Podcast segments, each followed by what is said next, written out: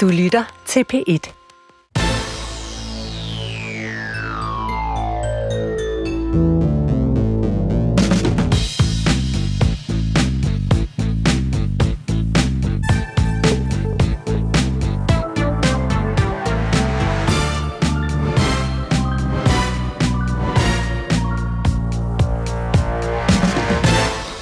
Goddag og velkommen, Søren Gade. Tak skal du have. Formand for Folketinget og venstremand gennem et helt liv. Hvordan er humøret oven på sådan en uge her? Uha, ja, det kunne være, være bedre, men når alt taget i betragtning, så, så kunne det være gået meget værre, som vi siger over Vestbro. Så hvis du sådan tager kurven fra starten af ugen og så til nu? Jamen, så, så synes jeg, så synes jeg det, det står ok, når vi tager udgangspunkt i betragtning.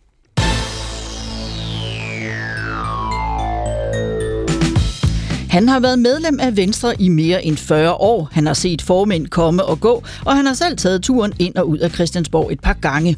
Søren Gade er Folketingets formand, og han kender hver en afkrog af dansk politik. Han var der heller ikke sen til at pege på Ellemands afløser. Ja, faktisk var han den første. Allerede under Ellemands farvelpressemøde lagde Søren Gade et opslag på Facebook, hvor han pegede på Truls Lund Poulsen. Den næste time handler om Jakob Ellemands farvel, om Venstres vej ud af krisen, skal partiet videre eller hjem. Hvordan oplevede Søren Gade det, da han selv må trække sig fra drømmejobbet som forsvarsminister, og hvordan rejser man sig egentlig, når drømmen er bræst? Mit navn er Pia Røn, og lad mig lige for en god ordens skyld sige, at det her program er optaget sent torsdag, fordi Søren Gades kalender simpelthen var for fuld fredag morgen. Velkommen til. Den korte udgave fra mit vedkommende. Jeg stopper fuldstændigt og endegyldigt i dansk politik i dag. Ja, Søren Gade, du er jo normalt øh, velunderrettet om de fleste rygter på Christiansborg. Du er også tæt på Jakob Ellemann og en vigtig venstre stemme. Blev du overrasket, da du øh, søndag aften lidt over 20 fik at vide, at Jakob Ellemann næste dag ville trække sig som formand? Altså overrasket er nok et stærkt ord, for jeg ved jo, at Jakob er et rationelt tænkende øh, menneske, og han har været under ekstremt pres, og der er jo ingen tvivl om, at han har siddet hjemme og vejet situationen af med sin, øh, med sin familie og sine, sine nærmeste. Øh, men, det, men jeg var ikke... Altså, jeg var ikke orienteret om, at noget var øh, lige under trapperne. Jeg fik det som sagt at vide søndag aften klokken. Jeg tror, det var kvart over otte om aftenen. Men du siger, at han har været under ekstrem pres, så du har ligesom luret, at det sker nok på et tidspunkt, eller hvad? Jamen, jeg kender jo Jacob godt nok til, at han vil jo ikke, hvad skal vi sige, øh, sidde og lide den langsomme død med folk, der angriber ham øh, i tide og utide, samtidig med, at han skal lede et parti, og han sidder som visestatsminister i en regering. Øh, og Jacob, øh, det, og det skal man jo heller ikke. Altså, det der med at komme til den erkendelse, at man står i vejen for projektet, som jeg jo selv har prøvet, altså det er jo det her med, så er der ikke så mange muligheder. Så skal man tro, man kan man kan slås sig op af hullet, eller så skal man bare sige, det var så det for den omgang, og så simpelthen af hensyn til sig selv og sin nærmeste, og så sige, det var det. Kom timingen bag på dig? Ja, så nu har Folketinget var jo lukket i uh, uge 42, ikke? også der var jeg efterårsferie, og der kan man jo bruge tiden til mange ting. Nogen har travlt på arbejde, selvom der er ferie, andre. Øh, men man mødes jo ikke med sine kollegaer, og derfor har man jo også haft god tid, Jakob har også haft god tid til at, og hvad skal vi sige, overveje situationen med sig selv og sine nærmeste. Så bare lige øh, kort, hvad er din første reaktion, da du får den her besked? Jamen, det er jo, det er jo mit parti. Altså, det, det er jo ikke, fordi jeg ikke har stor sympati for Jakob. Det håber jeg også, at jeg får mulighed for at sige. Men, men jeg har jo stor kærlighed til Venstre, hvor jeg har været med i mere end, øh, end 45 år. Og øh, jeg er jo bekymret for, hvordan det her det bliver taget ned. Øh, fordi det kunne jo også ende med et, nu siger jeg Ragnarok, det kan lyde forkert. Men det her med, hvis man så i løbet af kort tid efter, at Jakob har annonceret, at han vil forlade Folketinget, og han går af som formand, hvis man så lige pludselig i pressen får to, tre, fire forskellige kandidater, fordi man spørger forskellige ude i baglandet, og så står man lige pludselig i efter min opfattelse, en kaotisk situation. Og det var det, som jeg vil prøve at afhjælpe med det Facebook-opslag, jeg lagde op klokken, jeg tror det var 17 minutter over 10. Ja, det er nemlig rigtigt, øh, fordi øh, pressemødet var stadigvæk i gang. Øh, Jakob Ellemann stod stadigvæk og, og, og talte, da du så lægger det her Facebook-opslag op. Øhm, altså, hvor, hvorfor er det egentlig så vigtigt, at det kommer lige der, hvor du peger på Truls Lund Poulsen og, og Stefanie Lose, og siger, at det her markedskab håber jeg, vil føre den videre. Nu skal du høre, da jeg gik i seng søndag aften, der rådede det rundt i mit hoved, hvad der vi skulle igennem som parti dagen efter. Dagen efter gik jeg ned til vores gruppeformand, Lars Christian Lilleholdt, på hans kontor, som var været midt i gamle dage, og inde på kontoret sidder Jakob Ellemann. Jeg giver Jakob en knuse, og vi har så en øh, privat samtale, der er en kop kaffe, og i det, det, vi er færdige med at tale sammen, så siger jeg til Jakob, når jeg, da jeg gik ud, jeg vil gå op og skrive et Facebook-opslag, og jeg har senere at skrive, og så nævnte jeg i ord, hvad jeg kunne tænke mig at skrive øh, om Jakob. Og Jakob siger, øh, det var pænt, eller han siger et eller andet, at det flugter også med det, jeg selv kommer til Ja, for du takker også, det skal man lige, det ja, jeg lige at sige. Du altså, starter med en lang, øh, en lang tak til ja, Jakob Ellemann, og, for den har gjort. Og, og da jeg så er på vej ud af kontoret, så er der Stephanie Lose og Troels Lund er dernede, hvor jeg så siger det her med, at jeg skriver et Facebook-opslag, at jeg kommer til at, at anbefale jer to.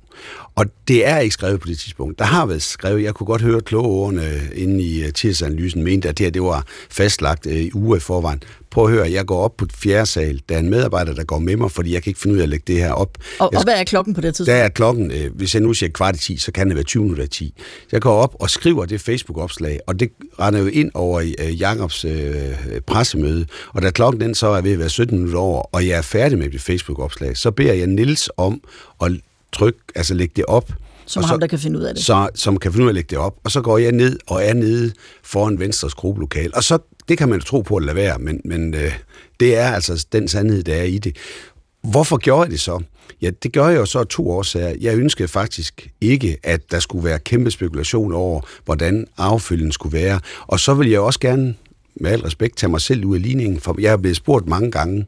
Og det der med at blive bragt i spil hele tiden, når man nu ikke har den ambition, så kunne jeg jo ved at anbefale Troels Lund og Stephanie Lose, så har jeg da i hvert fald øh, sprunget mig selv i luften, hvis jeg må være så fri. Og det var jo også en del af det, at der så var andre, der synes det var en god idé. Og jeg har ikke snakket med Anders Fogh, jeg har ikke snakket med Claus Hjort, jeg havde ikke snakket med gruppeformand, jeg havde ikke snakket med Lars Krav om det eller andre.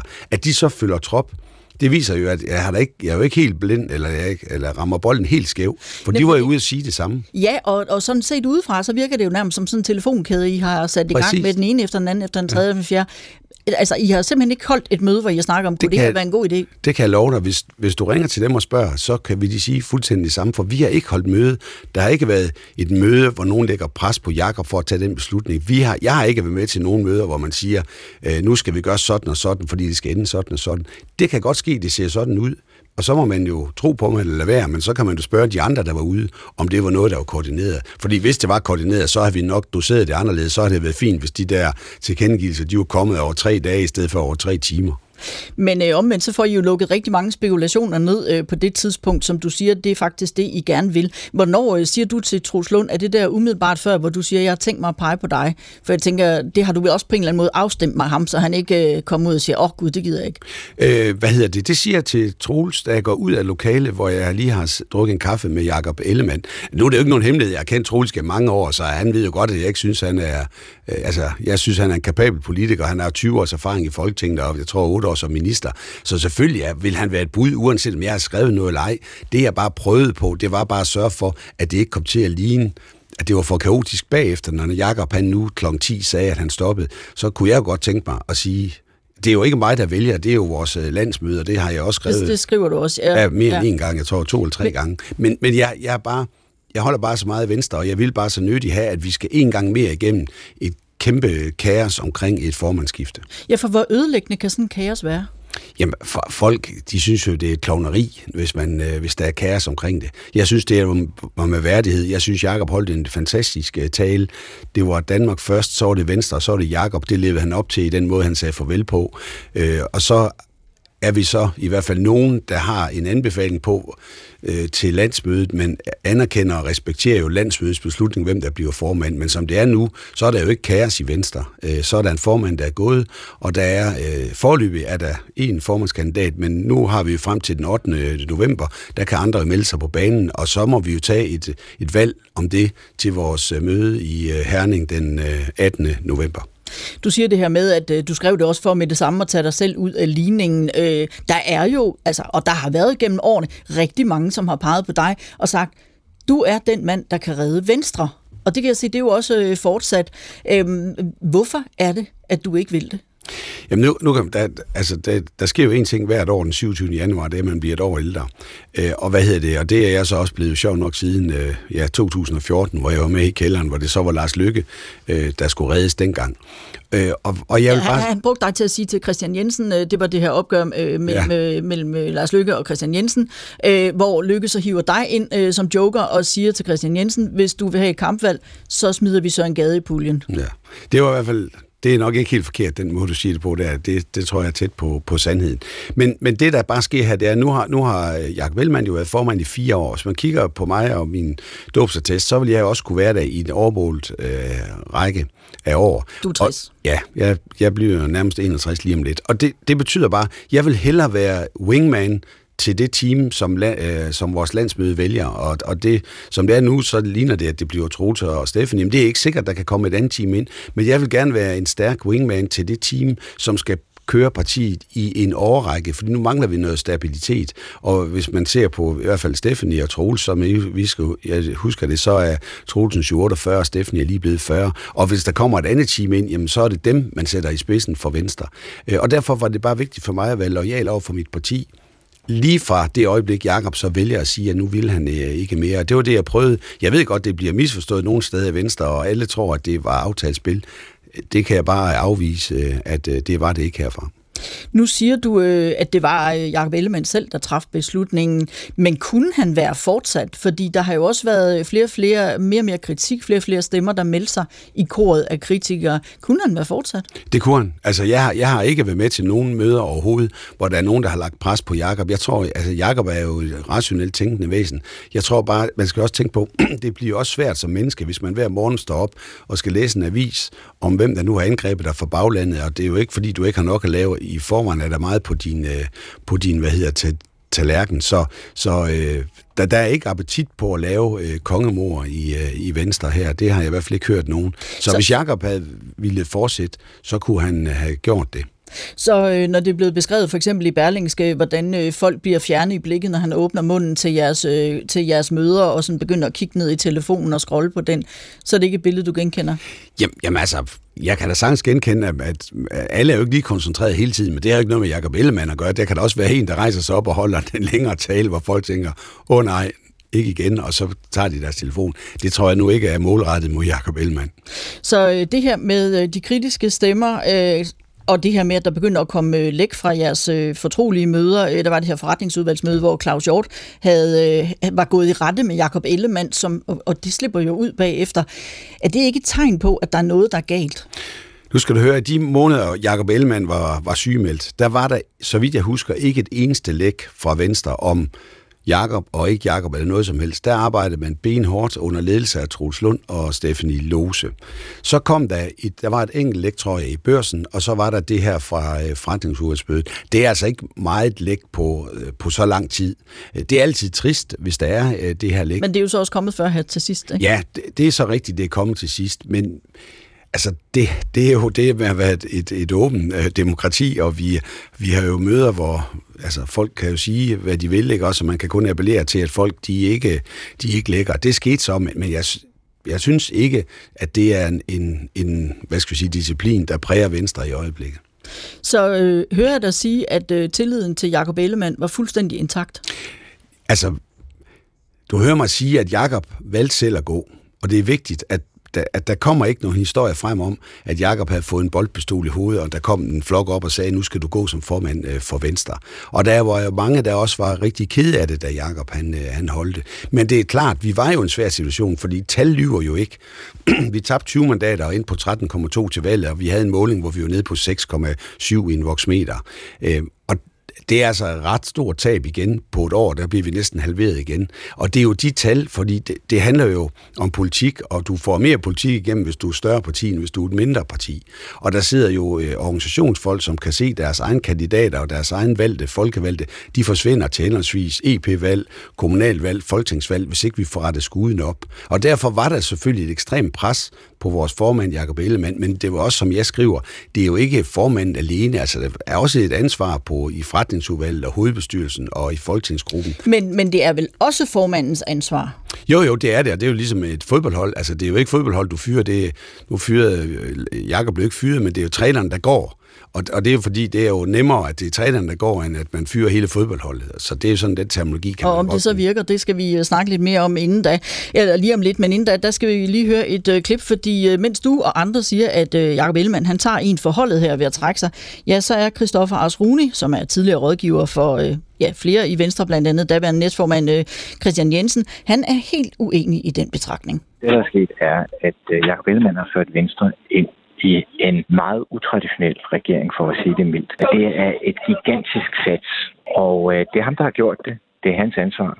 Og i stedet for at øh, føre sit meget risikable projekt igennem, så deserterer han. Hans person skygger ikke for noget som helst. Han er i knibe, fordi han har ført Venstre ind i en regering, der øh, har givet Venstre meget dårlige meningsmålinger og en masse besvær i forhold til vælgerne. Sådan sagde altså Christoffer Arsruni. Ja, altså jeg, jeg vil jo sige, altså, altså Rune har selvfølgelig nogle pointer, fordi det er jo klart, at retorikken Venstre brugte i valgkampen rammer os jo i nakken efter valgkampen, fordi der var det retorikken jo, man kunne ikke stole på Mette Frederiksen, vi kommer aldrig til at pege på Mette Frederiksen øh, for, øh, for ingen pris, osv. osv. Og, og det, det har jo selvfølgelig også sat sig ud hos vælgerne, og det er klart, det, det klæber sig jo så til vores øh, formand.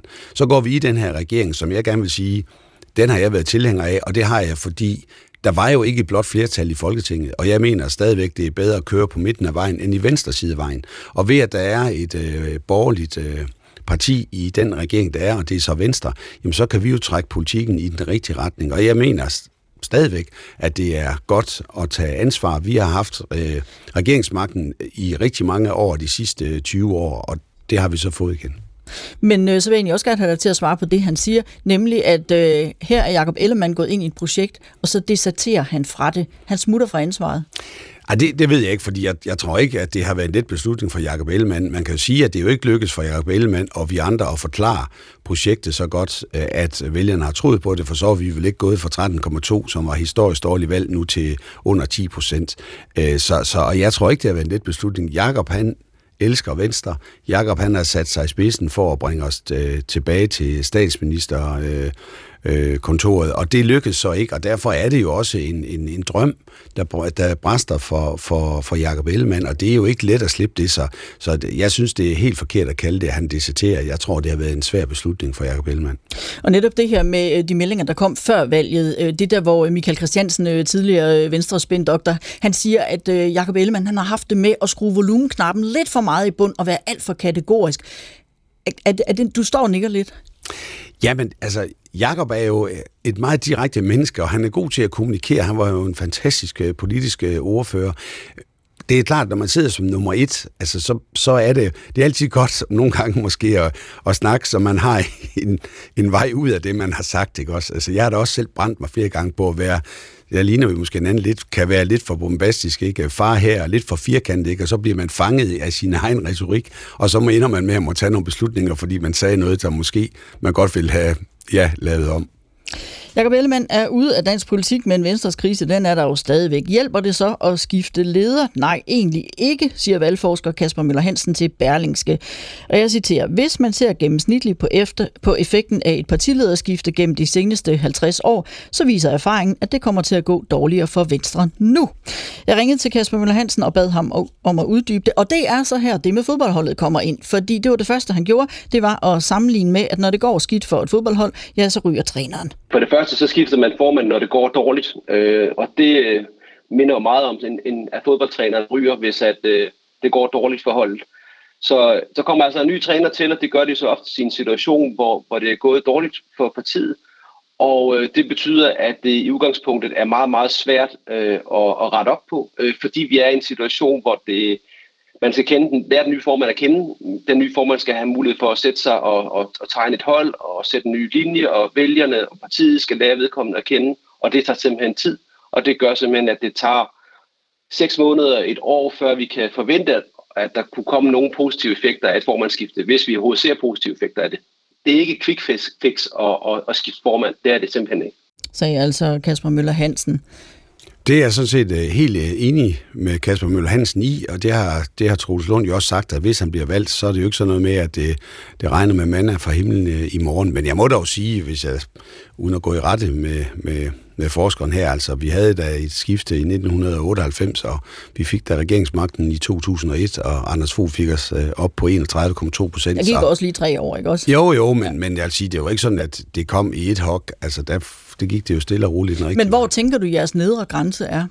Fordi de seneste uh, målinger har været helt nede omkring 8,5. Jamen, altså, jeg tror, man må se i øjnene, at der, i politik i dag, der er der ikke nogen nedre grænser for noget parti. Altså, da jeg startede i politik, hvis vi kigger på, det var det mest Socialdemokratiet, man kigger på, når man var venstremand, der havde vi bare en bund og en top. Altså, vi kunne godt tage et valg eller vinde et valg, men det var inden for en margen, måske på nogle få procent. I dag er, når jeg siger vælgerne troløse, så er det jo ikke for at, at, at blame vælgerne for noget som helst. Men jeg tror, folk de forholder sig meget til den enkelte situation. De føler ikke nødvendigvis et tillidsforhold som venstremand eller socialdemokrat. Jeg tror, folk de kan skifte på kryds og tværs af partierne, hvis der er en sag, de går op i, eller et menneske, en politiker, de har tillid til.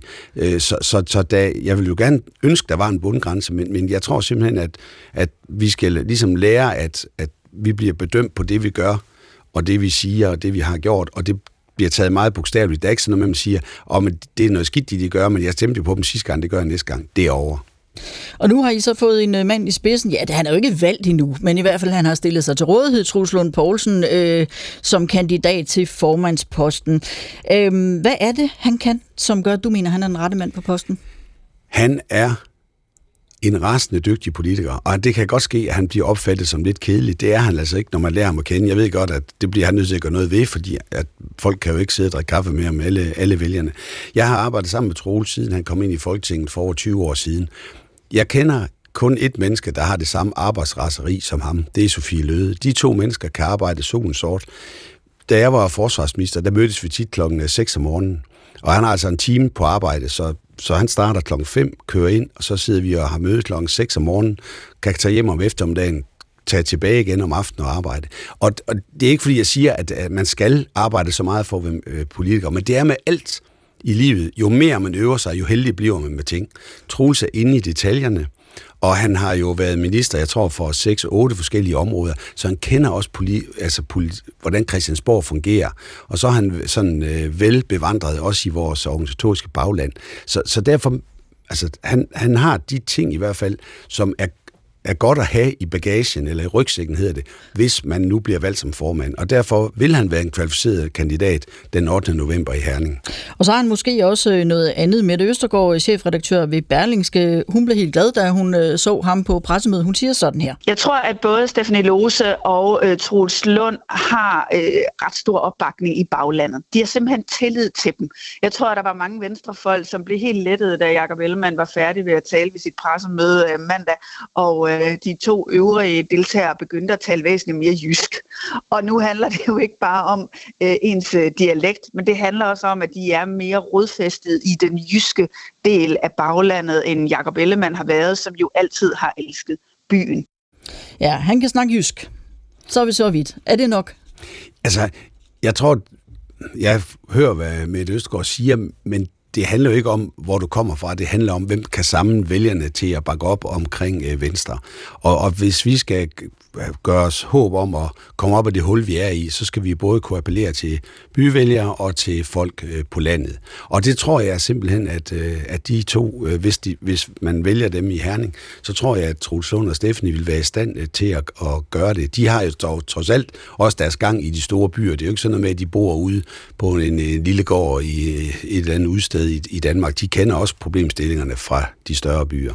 Men så er der jo det der med det kedelige, som du også lige øh, selv adresserede. Altså, man siger om, at han er rigtig dygtig, han er en klar strateg, han har været med øh, igennem, jeg ved ikke hvor mange år i Venstre, hvor han har været med til at lægge øh, strategier. Men der er det der med det kedelige. Han har ikke tv-tække, eller som Jyllandsposten skriver, han er ikke den store billetsælger. Her citeres Thomas Christensen, formand for Venstre i Ikast Brande, og han siger, Troels er da pissekedelig, men han er også pisse dygtig. Det er bare vilkårene. Det kan være, det er det, der er brug for i partiet. Er Troels Lund Poulsen piskedelig? Nej, det synes jeg jo ikke, men, men jeg er med på, at som vil nogen opfatte ham. jeg må dog sige, at hvis man går tilbage og ser det skudsmål, som Anders Fogh fik, inden han blev formand i Venstre, så tror jeg, det lignede nogenlunde det, som, som Troels bliver ramt af. Og det tog jo ikke lang tid før, at, at Anders Fogh, altså når man får stjernerne på skulderen, license to operate, som man også kunne kalde det, så det gør noget ved folk, fordi nu er det jo Troels, der sætter, hvis han bliver valgt, så er det Troels, der kommer til at sætte kursen. Og, og det gør jo et eller andet, så, kan det, så bliver det jo, øh, hvis Stephanie og, og, og Troels bliver valgt, jamen, så er det jo dem, der, der sætter kursen, og så, så bliver ansvaret jo også noget andet. Du kan både udstikke kursen, og du har også ansvar for, at vi når i mål. Så jeg tror, det kommer til at gøre noget, hvis det bliver Troels. Og øh, hvad er det politiske projekt så nu? Ja, knap havde Ellemann lukket døren, før chefredaktør Mette Østergaard, hun skrev en leder i Berlingske med en opfordring. Jeg har skrevet en leder, som hedder Venstre skal ikke videre, Venstre skal ud af regeringen og hjem. Og det, jeg mener med det, er, at øh, jeg synes, regeringsprojektet øh, kom med Ellemann og må også gå med Ellemann. Hvis Venstre øh, skal være et førende borgerligt parti igen, så skal de ud af den klemme, de sidder i mellem øh, Mette Frederiksen og øh, Lars Løkke. Øhm, og jeg tror, det er, det er nødvendigt, at Venstre vender hjem til de borgerlige partier nu. Man kan godt blive for lille til at sidde i regering. Og det, jeg synes er tydeligt nu, er, at Venstre bliver mast. De har meget svært ved at bygge deres egen profil op til igen at være et retningsgivende borgerligt parti. Og jeg tror, de bliver nødt til at komme ud af regeringen, for at de reelt kan få det til at ske. Hvad tænker du om det? Jamen altså, jeg har læst jo, der er Berlingske med jævne mellemrum, og det er klart, det er jo en holdning, som Berlingske Tidene har, har nu og har haft længe, at øh, det er en fejl, at Venstre går i den her regering. Altså, det mener jeg ikke. Jeg må jo selvfølgelig give med Østgaard ret i, at vi er jo klemt, og vi skal jo gerne op af det hul, vi står nede i. Altså, vi er et borgerligt, liberalt parti, og vi skal være bedre til at kommunikere nogle klare værdier, og vi skal være bedre til at kommunikere de aftryk, vi sætter i regeringen. Og så er det jo rigtigt, altså, hvis, hvis vi ligger og roder rundt øh, på 6-7 procent i det lange løb, jamen så, så er vi jo egentlig i eksistentiel krise, kan man sige. Men, men for nærværende synes jeg helt bestemt, at vi skal blive i regeringen, og vi skal sørge for at indfri det regeringsgrundlag, som i øvrigt Troels Lund var jo en vigtig mand og var med til at, øh, at skrive øh, tilbage for godt og vel et, øh, et års tid siden. Han lagde også hus til og mad til, øh, da, ja, der blev forhandlet. Ja. Øhm, men da Lund og Lose de holdt pressemøde onsdag, så ville de ikke helt svare på det her med, om Venstre skal hjem til Blå Blok eller videre. Og så alligevel, det lød jo faktisk, som om de åbnede døren lidt på klem i forhold til at komme hjem til de blå. Vi er gået ind i den her regering for at levere blå borgerlige politiske resultater som det eneste borgerlige parti. Det øh, gjorde vi, fordi vi synes, det var det mest ansvarlige. Når vi møder vælgerne næste gang, så kommer vi til at præsentere, hvad det er, vi går til valg på. Og efter næste valg, så må vi så se, om det så betyder, at vi samarbejder med blå partier, eller vi fortsætter med at være regering, eller vi helt, eller vi, eller vi helt står udenfor. Ja, så altså Troels Lund Poulsen. For mig, ikke også, der lyder det lidt som at sige, jeg er godt nok i et fast forhold, men jeg er da åben over for andre muligheder, hvis du kommer med et frækt tilbud på et tidspunkt. Altså, jeg tror, det skal tages helt bogstaveligt. Jeg tror, og det står for egen regning, det jeg siger nu, hvis det var sådan, at vi skulle forlade regeringen fordi Jacob Ellemann var stoppet, så er jeg da ikke sikker på, at nødvendigvis, at uh, Troels Lund Poulsen har sagt, uh, sagt ja til at kandidere til at være formand. Så jeg tror, det skal tages helt bogstaveligt. Vi er forpligtet af det regeringsgrundlag, der ligger. Vi har en forpligtelse til at få resultater uh, hjem uh, til Venstre. Så er der en tid efter næste valg, men man kan jo godt, uh, man sige, man kan jo godt være tro i den periode, ikke? og så, så, uh, siger man, så har man dato på, hvad der sker efter den dag, det ved man ikke. Jeg hører det som om, at vi er glade for det fællesskab, vi har med Moderaterne og Socialdemokraterne, og så går vi til valg som tre selvstændige partier, og så vil man jo se, hvordan øh, sagerne står efter, øh, efter næste valg. Det er det, jeg hører Troels sige, og det kan jo ende med, at vi men, står men, udenfor. Men jeg hører ham også lidt, være lidt mere åben over for og måske at komme hjem i Blå Blok, inden jeg hørte Jacob Ellemann. Jamen, så er vi så tilbage i det der med, at, at øh, ord betyder noget, ikke også? Fordi øh, ved ikke at være så kategorisk, så har man jo også åbnet muligheden, og så slipper man jo også for at blive sat til ansvar for, at du sagde præcis det der, øh, den og den dato, og nu har du gjort det modsatte, hvad siger du til det? Og det er jo det, vi, vi blev ramt af. Det vi sagde i valgkampen sidste gang, det ramte os jo lige nakken, da vi så øh, indgik en regering, så det kan man sige, det har vi så lært lidt af. Men hvad, hvad, hvordan skal vælgerne så orientere sig i det her? Jamen, vælgerne skal orientere sig på den måde, at øh, vi er borgerlige stemmer, der arbejder. Øh, vi har været med til at lave et regeringsgrundlag, vi mener, at vi kan stå på mål for. Der kommer noget omkring skat, som vi gerne skulle se, at Venstre de har et, et aftryk på øh, skattelettelser her i Kongeriget. Der er kommet et skoleudspil øh, udspil om øh, folkeskolen, som jeg synes er langt hen ad vejen er solid øh, venstrepolitik. Og det kan jeg godt stå og sige her, det skal jeg også ud og overbevise nogle vælgere om, fordi som det går nu, så kan de jo spørge, hvordan synes du selv, det går så? Nu er I halveret siden valget igen. Mm. Så der er en stor opgave, men, men jeg synes, jeg synes vi, vi har en rolle at spille i den her regering, og vi har nogle fingeraftryk, og vi har nogle ting, vi kan komme igennem med øh, i, øh, frem mod, mod næste valg. Men det er klart, tal lyver ikke, og det er jo til den sidste ende, så er det vælgerne, der bestemmer, hvorvidt vi er en succes eller ej. Og tallene, de siger altså, at i 2001 under Anders Fogh Rasmussen, der fik Venstre 31,2 procent af stemmerne, og øh, ved de sidste meningsmålinger, der ligger I altså nede omkring 8,5 procent. Her er det igen professor ved Institut for Statsvidenskab på Københavns Universitet, valgforsker Kasper Møller Hansen. De har mistet rigtig mange til Danmarks Demokraterne. Det kan man sige, det er blandt andet på det her øh, spørgsmål om CO2-afgift, hvor det, som, som jo rammer produktionsdanmark og, og, og landmændene øh, direkte. Og det er de jo sure over. Men igen, landmændene udgør en forsvindende lille del af Venstres vælgere i dag. Altså den største gruppe af Venstres vælgere i dag, det er pensionister. Altså sådan uden undtagelse. Det, det er langt flest pensionister. Det er kun, øh, lad os sige, der er 30 procent, 40 procent pensionister i Venstres vælgerkorps i dag. Der er kun Øh, 3% landmænd. Så Venstre i dag er ikke det der landbrugsparti, som det var, øh, fordi der simpelthen for det første er færre landmænd i Danmark i det hele taget. Der, der er 7.500 øh, selvstændige landmænd i dag, ifølge Danmarks Statistik, 7.500 ud af et vælgerkorps på 4,2 millioner, men også fordi, at, øh, at Inger Støjberg har så gjort, øh, gået på strandhugst i de her landbrugsvælgere. Hvis de vælger sig at gå mod øh, Inger Støjberg, kan man sige, prøve at vinde dem tilbage, så er udfordringen jo bare, at så mister de på den anden side til moderaterne. Det er ikke bare at gå mod Inger Støjberg og prøve at vinde nogle af Venstres vælgere tilbage der. Det er også at kigge over mod moderaterne, hvor der også er mange tidligere Venstres vælgere, og så ser siden valget, der er de forsvundet over til Liberale Alliance. Så de kan ikke engang gå ud og råbe lavere skat i dag, fordi så siger Liberale Alliance bare endnu mere lavere skat. Øh, så, så de har mistet de her mærkesager, som gør, at øh, det er svært for dem at, at stå med den her klare mærkesag, som vi tidligere har, har kendt Venstre for. Ja, det lyder som lidt af en udfordring.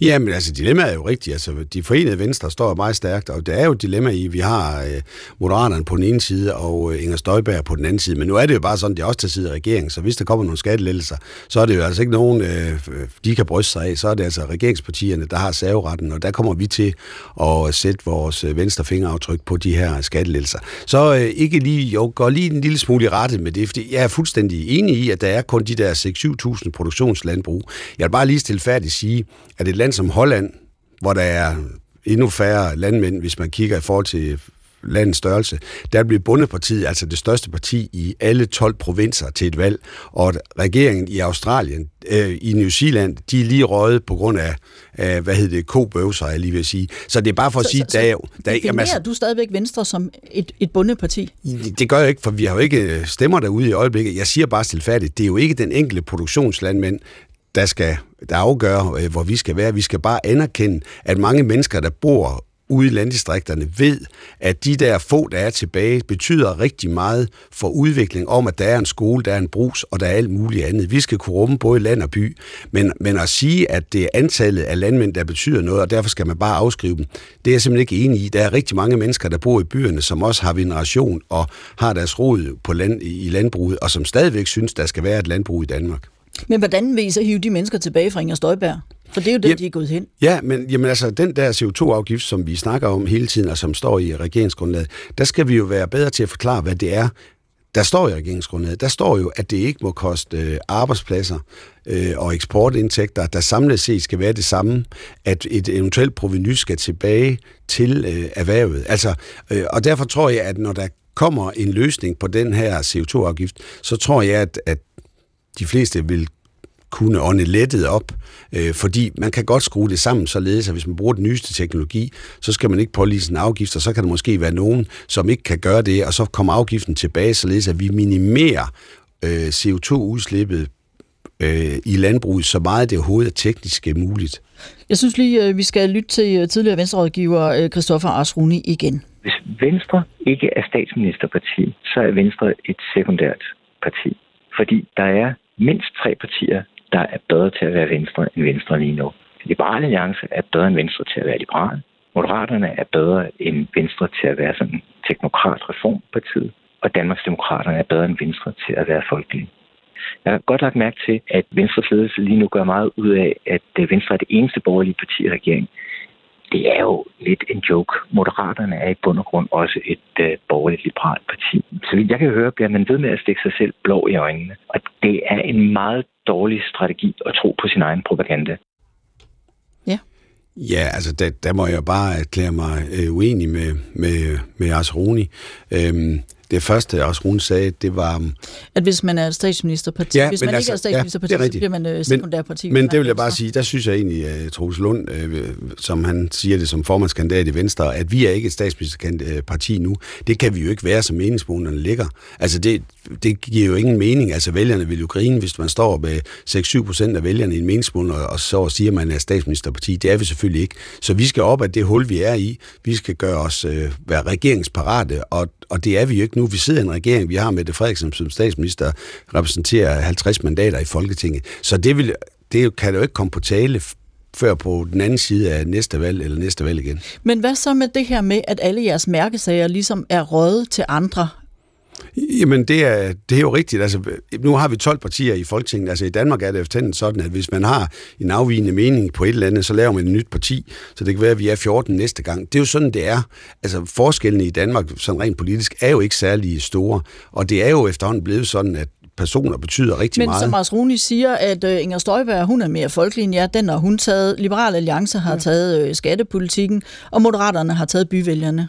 Ja, men man kan jo sige, jeg tror stadigvæk på, at der på, det, på den længere bane her frem mod valget, så vil der komme en, skal man ikke sige belønning, men der vil komme en anerkendelse af, at Venstre har taget ansvar og gå ind og prøve at trække Danmark i den rigtige retning og prøve at komme med nogle borgerlige liberale fingeraftryk i de resultater, regeringen kan. Fordi nogle gange er det altså også bare sådan, det er nemmere at være linjevogter, end det er at spille øh, fodbold ude på banen. Og vi spiller altså fodbold lige i øjeblikket. Det går ikke så godt lige den kæde, vi står i, men det må vi så se, om ikke vi kan få scoret et par mål. Så, så tænker du, det bliver i anden halvleg eller i overtiden? Jeg håber, det bliver i anden halvleg, at tilskuerne læser vælgerne også begynder at klappe lidt af Venstre. Nå, men altså inden vi helt lukker Venstre, så synes jeg lige, vi skal høre valgforsker Kasper Møller Hansen en sidste gang. Jeg ser bestemt en vej frem. Jeg vil også, vil også bare tillade mig at være positiv over for Venstre. Det er, det, det er et gammelt parti, som har en stærk organisation, og det er egentlig organisationen, jeg lægger mit, min lid til. Altså, at de er dygtige til at føre valgkampe, de er dygtige til at, at have, de har en organisation i hele landet, de har lokalforeninger i hele landet, øh, og så skal de tænke frem mod kommunalvalg. Der er en masse stærke øh, venstreborgmester derude, som øh, skal øh, bryde sig fri af alt det her Christiansborg-fnider og egentlig vise, at de er skide dygtige borgmestre.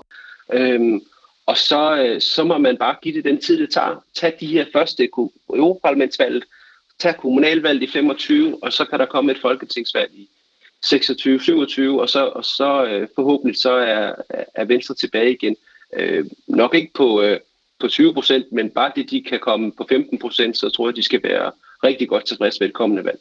Vil du være tilfreds med det? Ja, det vil jeg. 5 procent, den køber jeg. Øhm, men men det, det er rigtigt. Jeg er enig i, at, at øh, kommunalvalg kommer til at betyde rigtig meget. Vi har mange dygtige folk, og vi skal huske, sidste gang der var kommunalvalg, der fik vi 20 procent af vælgerne, og det var faktisk markant flere, end det vi var blevet spået. Øh, og det er jo igen, fordi, det går jeg tilbage til det, jeg sagde tidligere i programmet, folk stemmer på de mennesker, de har tillid til. Og hvis ikke de har tillid til, til mig som folketingspolitiker, så kan det godt ske, at de har tillid til en venstreborgmester i et andet sted. Så, så, så og vi har dygtige kommunalpolitikere derude, så derfor kan det sagtens ske, at vores øh, valg til kommunalvalg bliver betydeligt bedre end det, øh, som man vil forventeligt kunne få som folketings, øh, til et folketingsvalg på samme tidspunkt. Vi har talt om det politiske i Ellemands exit, men der er jo også et menneske i det her. Et menneske, der i den grad var til at mærke under Jakob Ellemands pressemøde i mandags. Hvad fremtiden den bringer for mit vedkommende, det må tiden vise. De næste måneder, dem vil jeg bruge sammen med min familie. Og det skylder jeg dem. Så kære Anne-Marie, Frederik, Karoline og Bjørn. Jeg savner jer. Jeg glæder mig til at være mere sammen med jer. Hvordan havde du det, da du så og hørte dine nære kolleger sige de her ord? Jamen, der havde jeg det jo helt fysisk skidt. Altså, jeg, jeg fik klippet at se, da jeg var i uh, aftenshowet eller uh, Go Aften Live. Altså, øh, fordi jeg kan jo se mig selv i det her. Fordi lige i de øjeblik, lige i det splitsekund, Jacob Ellemann siger det, der er det jo drømmen, der bræster. Altså, jeg, jeg har siddet, jeg stod jo og, og tude til min egen afskedsreservation, fordi jeg skulle slippe noget, jeg var så glad for, men vidste lige det sekund også, at der var ikke andre muligheder, for jeg skyggede for projektet nøjagtigt på samme måde, som Jakob øh, Ellemann øh, sagde. Så, så jeg havde det jeg havde det helt fysisk dårligt over, fordi jeg vidste præcis, hvad for nogle tanker, der gik igennem Jakobs hoved lige der. Vi kan lige øh, prøve at høre et øh, klip fra den gang, du måtte øh, gå som forsvarsminister. Måske skulle man lige forklare, at det sker efter, at du har været under voldsom beskydning i to sager. Den ene den handlede om din rådgivers mulige læk af militære hemmeligheder til pressen, og den anden var den såkaldte jægerbogssag. Og jægerbogssagen, det handlede om den bog, som Forsvarskommandoen mente indeholdt en række fortrolige oplysninger, der kunne udnyttes af fjendtlig sindet, som det hed. Og derfor så ville man have stoppet bogen. Du får jo at vide, at der allerede findes en øh, arabisk øh, oversættelse af bogen, og det viderebringer du så til Udenrigspolitisk Nævn og pressen, men det viser sig at være usandt. Der er simpelthen tale om en Google Translate-version fabrikeret i Forsvarskommandoen. Og så er det altså så, at øh, efter flere måneders pres, så må du, øh, ja, du må ikke, men du vælger at trække dig for det, som er dit drømmejob. Søren Gade græd, da han sagde farvel til sit ministerium. Det gør danskerne også. 55 procent vil gerne beholde ham. Han var rigtig god. Ham vil vi komme til at savne. Prøv lige at fortælle øh, om tiden op til sådan en beslutning, som du tager der, og som Jacob Ellemann har taget i den her uge. Altså, min tid op til beslutningen, det var, at øh, jeg blev mere og mere påvirket af, at jeg kunne ikke være i, i fred nogen steder. Altså, mit hjem i Holstebro var omringet af journalister, mine børn, de blev kontaktet på Facebook og alle mulige andre steder. Øhm, jeg havde ikke ro. Mine børn begyndte at, at være triste over, at deres far var fysisk til stede, men ikke åndeligt til stede. Og, og jeg vidste jo godt inderst inden, at det her, det kunne ikke blive ved med at, det kunne ikke blive ved med at gå. Og der i, øh, i julen øh, 9, der måtte jeg så love øh, pigerne, at hvis ikke det blev bedre, øh, så skulle jeg holde. Og jeg, man greb ud efter nogle halmstrå, for man tænkte, det kunne jo også være, at det blev bedre. Jeg havde jo tænkt over det før julen i 2009, men det blev jo ikke bedre. Og så gik jeg så i februar 2010. Og man kan sige, jeg lignede jo også en bokser, der havde taget en kamp for meget, for jeg skulle være stoppet øh, længe før. Fordi det gjorde jo bare, at jeg var jo i fysisk og psykisk rigtig dårlig stand, da jeg holdt. Det vil jeg gerne sige, det er Jacob Ellemann ikke. Da jeg sad og drak kaffe med Jakob, der kan jeg love dig for, at det var en, en mand, der var i øh, send med sig selv, glad for sin beslutning, tror jeg, og øh, fysisk er han i topform. Øh, så han var et helt andet sted end mig, jeg ville ønske, at jeg måske kunne have taget den beslutning øh, noget før, fordi... Øh, har, har du talt med ham siden? i mandags? Ja, nej, jeg har ikke talt med Jakob siden i, i, i mandags, men, men det, det var også en, en fin snak. Vi har trods alt arbejdet sammen i, i mange år. Men når du siger det her med, at du vil ønske, du havde kunne tage den beslutning før, mm. hvorfor er det så svært at give afkald på? Fordi det, det, altså, det er jo hele dit liv. Altså, du, det er jo din identitet. Det er jo ikke så meget kun det, men det er også det her med, folk, der er i politik, de brænder for politik, og vil jo gøre en forskel. Og så er det jo ligesom, øh, det er ligesom frøen, der hopper op i noget vand, ikke? og så, så skruer man op for blusset, og på et eller andet tidspunkt, så dør den jeg var jo ikke den samme. Øh, altså, jeg mærkede jo ikke, jo, jeg mærkede presset, men, men jeg var jo ikke den bedste udgave af mig selv, dengang øh, jeg stoppede i 2010. Og derfor ville jeg gerne, at jeg havde haft et klarsyn øh, og kunne stoppe i lige så god form, som Jacob Ellemann gjorde. Og hvad så i dagene derefter? Øh, ligger man i et mørkt hul, fordi nu er telefonen holdt op med at ringe, eller hvad sker der? Fu- fuldstændig. Altså jeg sad og kiggede ind i væggen øh, derhjemme, og telefonen holder op, fordi du har afleveret din telefon og din computer. Du har ikke fået dit eget øh, op at køre endnu. Du skal have en ny telefonnummer, du skal have en ny øh, e-mail, at du skal have nyt alting. Så der er helt bogst- Altså du kører ind, i væggen med over 100 km i timen, ikke? og så sidder du bare og kigger lidt og glæder dig over, at airbaggen slog ud, så du stadigvæk lever.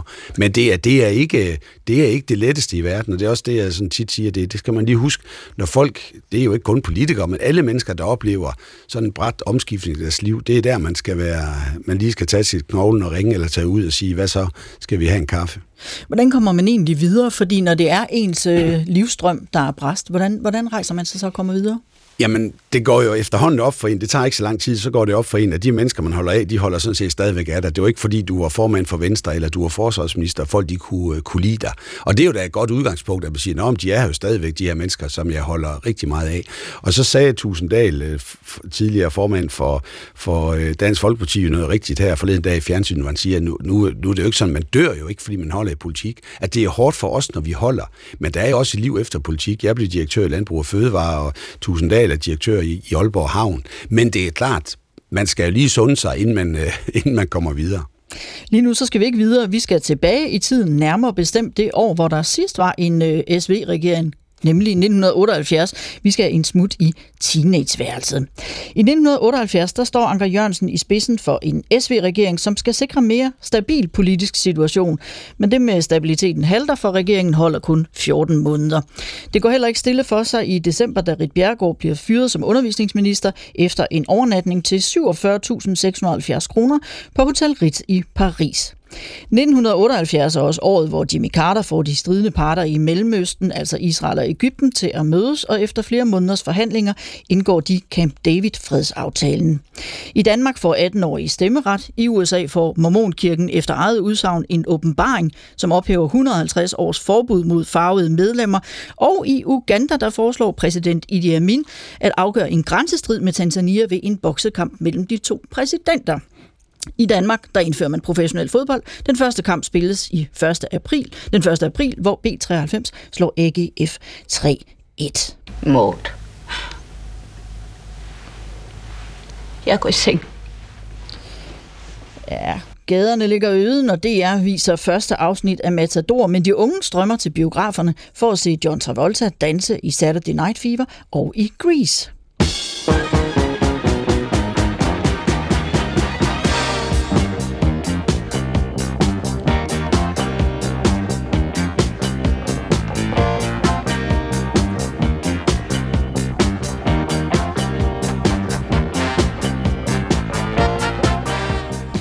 Var du en af dem, der gik til diskodans, Søren Gade? Ja, det er svært at forestille sig, men jeg var, jeg var faktisk rimelig god til at danse dengang, så jeg har stået og danset ret meget på diskotek Dragon, tror jeg det hed i Holstebro, men det er mange år siden. Kan du stadigvæk dine moves? Det kan jeg nok ikke, nej. så slipper du. Du øh, bor på det her tidspunkt med din mor og Paul, som du betragter som din far, og så din bror i et øh, parcelhus i Holstebro, lige ved siden af kasernen faktisk. Hænger I meget ud ved kasernen? Ja, altså, det var jo det. Jeg blev jo inspireret til at skulle være øh, soldat, ved at jeg boede så tæt på kasernen. Det var min legeplads, øh, og så havde jeg også nogle spejderledere, som var øh, officerer, så, så jeg var inficeret helt fra lille af, og jeg tror nok, det var den det var grund til, at jeg gik militærvejen de første år af mit ungdomsliv. Hvordan ser dit øh, værelse sådan ud øh, på, i de tidlige år af dine teenageår? Oha, det var sådan plakater med Sweet og Slate. Øh, dem var jeg øh, meget betaget af dengang. Og så var der også lidt med gasolin. Det var ikke helt. Det var mere Slate og Suede og så Sushi Quattro, hvor en flot øh, ung dame der, så hun hang også på værelset. Og der vil jeg jo bare lige sige for øh, dem, der ikke er 63, der snakker vi jo om øh, folk med, øh, med sådan øh, langt hår, men klippet lidt bobbet for mændenes øh, vedkommende, og så plateausko. Øh, kørte du også det? Altså plateausko, det har jeg haft. Jeg har aldrig haft langt hår. Det, det bliver ikke i det her liv, jeg får det. hvad, hvad drømmer du egentlig om på det her tidspunkt? Åh, oh, jamen, hvad jeg drømmer om, altså, jeg, jeg blev enormt glad for, at jeg blev optaget på det, der hedder reserveofficerskolen. Øh, gymnasiet var ikke min stolteste tid. Øh, jeg havde rygrejse som koksspaghetti, da jeg var færdig, og vidste ikke, hvad jeg skulle bruge liv til. Det blev der lavet om på i forsvaret. Og så begyndte jeg så at læse øh, økonomi efterfølgende. Men, men inden da, hvad, hvad drømte du om som dreng? Hvad var du for en dreng? Jeg var sådan en, øh, en duks. Jeg passede lærerindernes øh, børn jeg læste alle mine lektier, og øh, jeg var heller ikke helt dum i, øh, i skolen. Så der var jeg nok sådan et, øh, et mønsterbarn i folkeskolen. Det gik så over i gymnasiet, men så jeg har været hele paletten rundt, tror jeg. Hvor du lærte at drikke øl, kan jeg forstå på det Lige hele. præcis. Øh, du melder dig ind i Venstre som 17-årig, men der går alligevel nogle år før politik for alvor trækker. Du skal lige omkring Aarhus Universitet for at blive økonom. Så har du også 12 år som officer i forsvaret. Men i 2001, der bliver du første gang valgt til Folketinget. Tre år senere bliver du forsvarsminister, indtil du i 2010 forlader dansk politik politik. Fem år senere så er du så tilbage i Folketinget, men så går turen til Europaparlamentet i 2019. Her regner du egentlig med at slutte din politiske karriere, men øh, så sidste sommer, så lyder beskeden, Søren, der er brug for dig i Danmark. Du skal hjælpe Jakob Ellemann og Venstre til et godt valg. Du får 17.998 personlige stemmer. Jeg ved godt, du vil sige, det er ikke så meget, som jeg plejer, men du fik alligevel øh, godt 2.000 mere end Søren Pape. Og netop som du troede, du egentlig var på vej ud af politik, endnu en gang, ja, så er du endnu en gang valgt til Folketinget, og nu bliver du lige pludselig tilbudt at blive formand for Folketinget. Jeg synes lige, vi skal høre, hvordan øh, det lød, da du et par dage efter, at du havde fået at vide, at du skulle være folkemand, for, øh, formand for Folketinget, hedder det. Jeg sætter lige gebisset på plads. Jeg synes, vi skal høre, hvordan det lød, da du et øh, par dage efter gæstede ugens gæst. Jeg har aldrig nogensinde i mit liv tænkt tanker i retning af at skulle øh, være i nærheden af at være formand for Folketinget. Og, og, og det er noget specielt, og det er jo, øh, ham eller hende, der er formand, har jo ansvaret for, at huset fungerer. Så der er jo også et forventningspres, og så er det jo en kæmpe tillidserklæring, at du bliver talsperson for dine 178 øh, kollegaer i Folketinget. Og som jeg sagde i min, åbne, øh, i min takketale til, til mine kollegaer, altså tillid, det er jo en skrøbelig størrelse. Altså, den kan man jo hurtigt miste. Altså, man skal, jeg skal jo gøre mig fortjent til at have de 178 medlemmers øh, tillid. Jeg ved, du sagde den dag også, at du vil gøre dig øh, meget umage. Mm. Hvad, hvad, har du, hvad har du arbejdet med siden? Hvad er du blevet klogere på?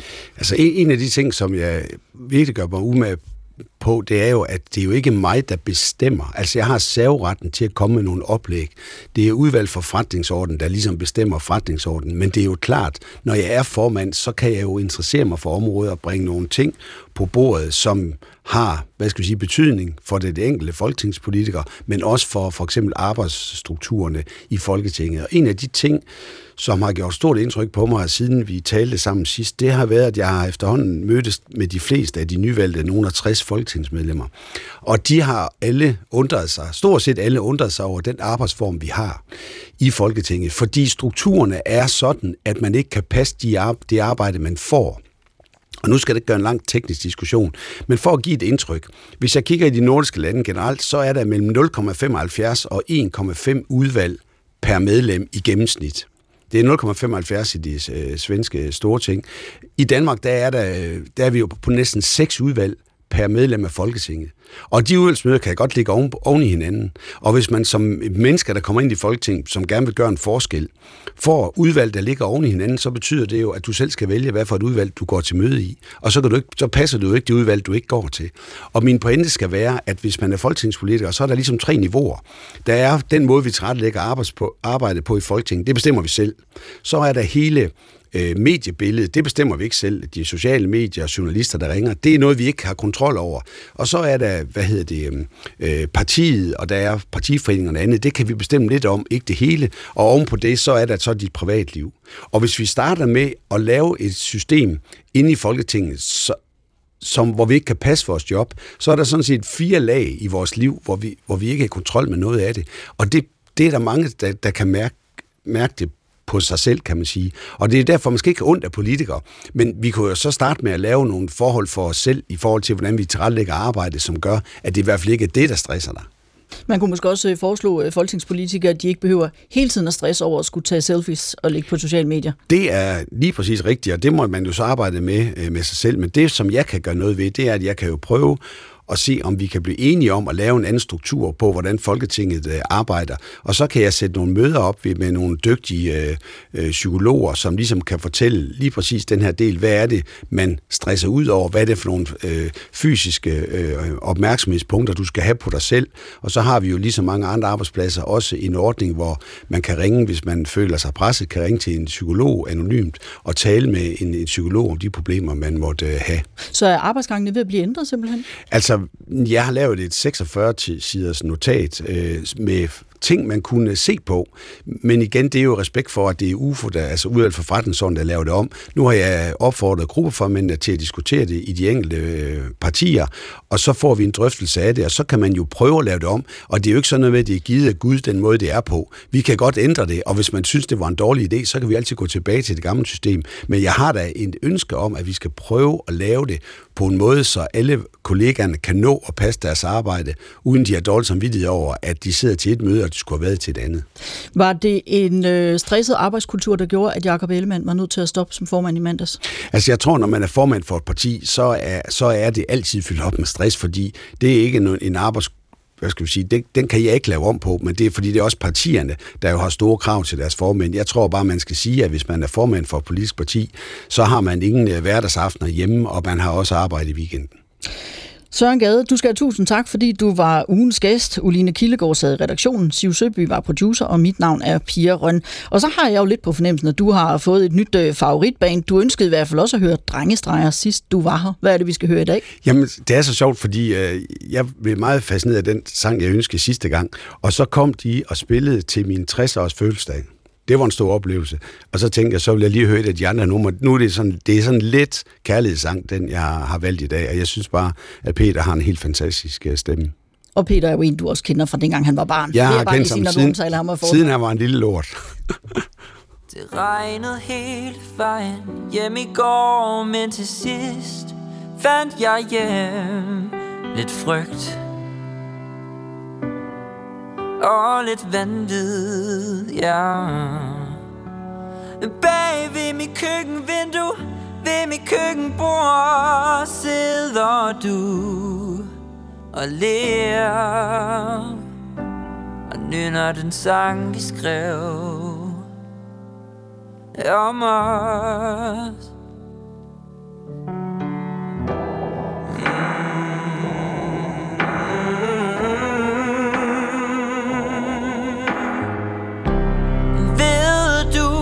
Du, sted til os. Hvor det stille hjerte har mere at give af. Ved du, der er sted til os? Så hvorfor har jeg brug for at mærke det i dag? Jeg gik forbi et biluheld i går Det er ikke så tit, det sker.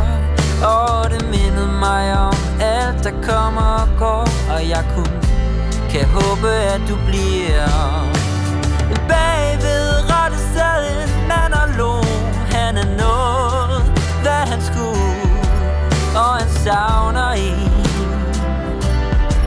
Som jeg savner dig.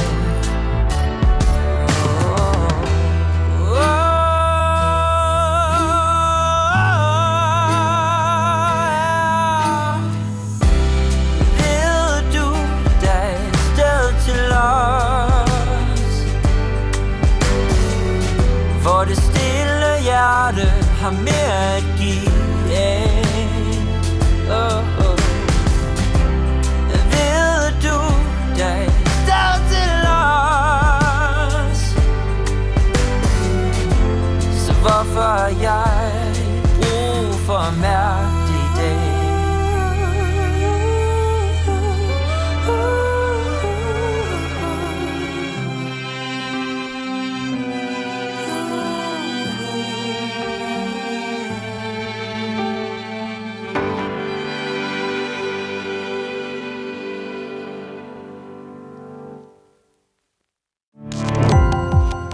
Gå på opdagelse i alle DR's podcast og radioprogrammer. I appen DR Lyd.